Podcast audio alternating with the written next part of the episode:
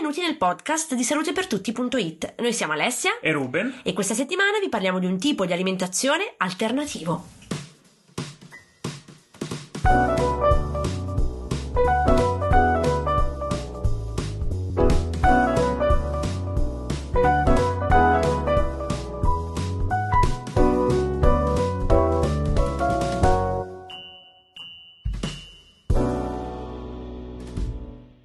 Ebbene sì, perché nonostante il loro aspetto, gli insetti sono da tempo indicati dalla scienza come una delle possibili soluzioni per soddisfare la crescente domanda di cibo nel mondo. Una nuova conferma in tal senso arriva da una ricerca a cura di un'equipe dell'Indiana University che ha individuato nella tarma della farina una delle più promettenti fonti proteiche alternative per il futuro. Lo studio coordinato dalla professoressa di biologia Christine Picard, ha utilizzato un nuovo metodo di indagine genetica per sequenziare nel dettaglio il DNA della tarma della farina, una specie storicamente ritenuta dannosa per la sua tendenza a infestare gli alimenti a base di cereali. Trattandosi di una fonte proteica alternativa, il suo elevato contenuto di proteine fa sì che questo piccolo parassita possa essere un papabile candidato per rispondere al fabbisogno alimentare degli esseri umani. Lo stress sulla produzione di proteine sta aumentando a un ritmo insostenibile, senza tenere conto dei cambiamenti climatici, e questo comporta delle scelte alimentari differenti e più sostenibili a basso impatto ambientale. Dopotutto, secondo alcune stime, nel 2050 saremo più di 9 miliardi di persone. Vivremo su un pianeta con risorse sempre più scarse, meno terre coltivabili a disposizione, inquinamento delle acque, deforestazioni provocate dal pascolo e surriscaldamento del clima globale. Gli insetti sono una delle possibili soluzioni a questa problematica.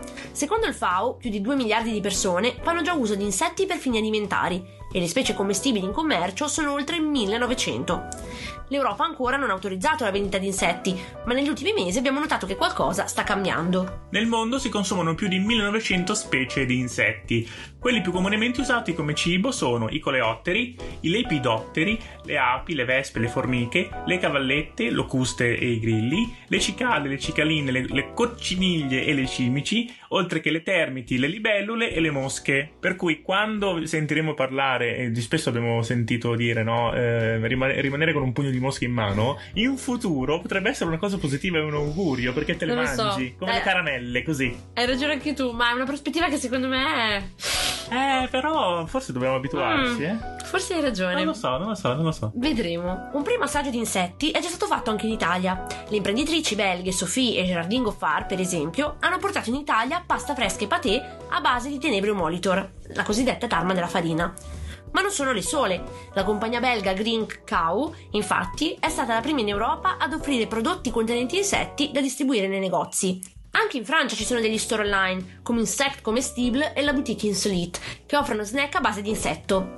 Il consumo di insetti sembra essere una pratica rutinaria invece negli Stati Uniti, dove diverse start-up hanno investito in questo settore, producendo cioccolate e farine, spesso anche con attività di e-commerce. Il maggior ostacolo da superare nel consumo degli insetti è soprattutto il pregiudizio culturale.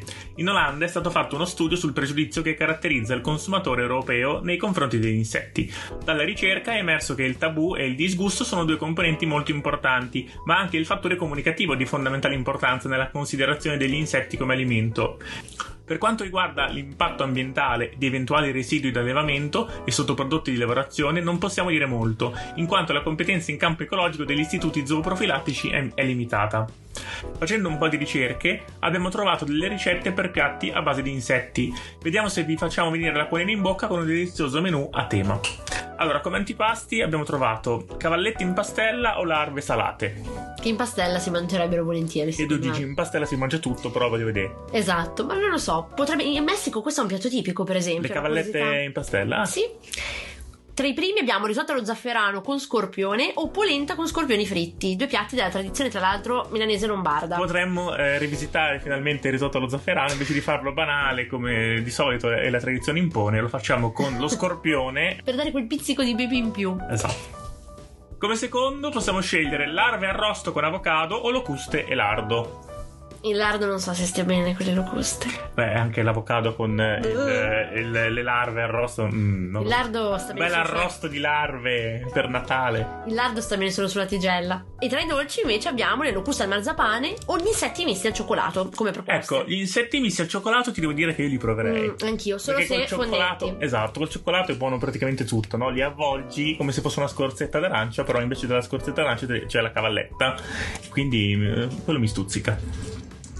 Chiudiamo con una citazione cinematografica dal film Indiana Jones e il Tempio Maledetto, che è un caposaldo del film d'azione, eh, che però c'entra con questo discorso perché in una scena del film il celebre archeologo si trova a cena nel palazzo reale in cui poi avranno, avverranno tutte quante le, insomma, le vicende del film e il menù che viene proposto non è proprio dissimile da quello che abbiamo appena raccontato, per cui già eh, all'epoca del film c'era qualcuno che aveva pensato questa cosa come una cosa un po' scandalosa, però in futuro potrebbe essere la nuova normalità, mangiare queste coleotteri fritti o cose di questo tipo.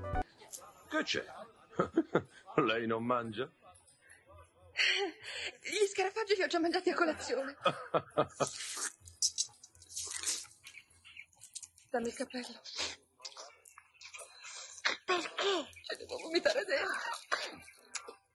Noi vi ringraziamo per aver ascoltato questa puntata del podcast di salutepertutti.it e vi ricordiamo come e dove potete ascoltarci. Ormai dovreste saperlo, siamo su Spreaker, Spotify, Apple Podcast, Google Podcast, oltre che sul nostro sito www.salutepertutti.it, su Facebook, su Instagram e aspettiamo anche le vostre mail all'indirizzo info-salutepertutti.it.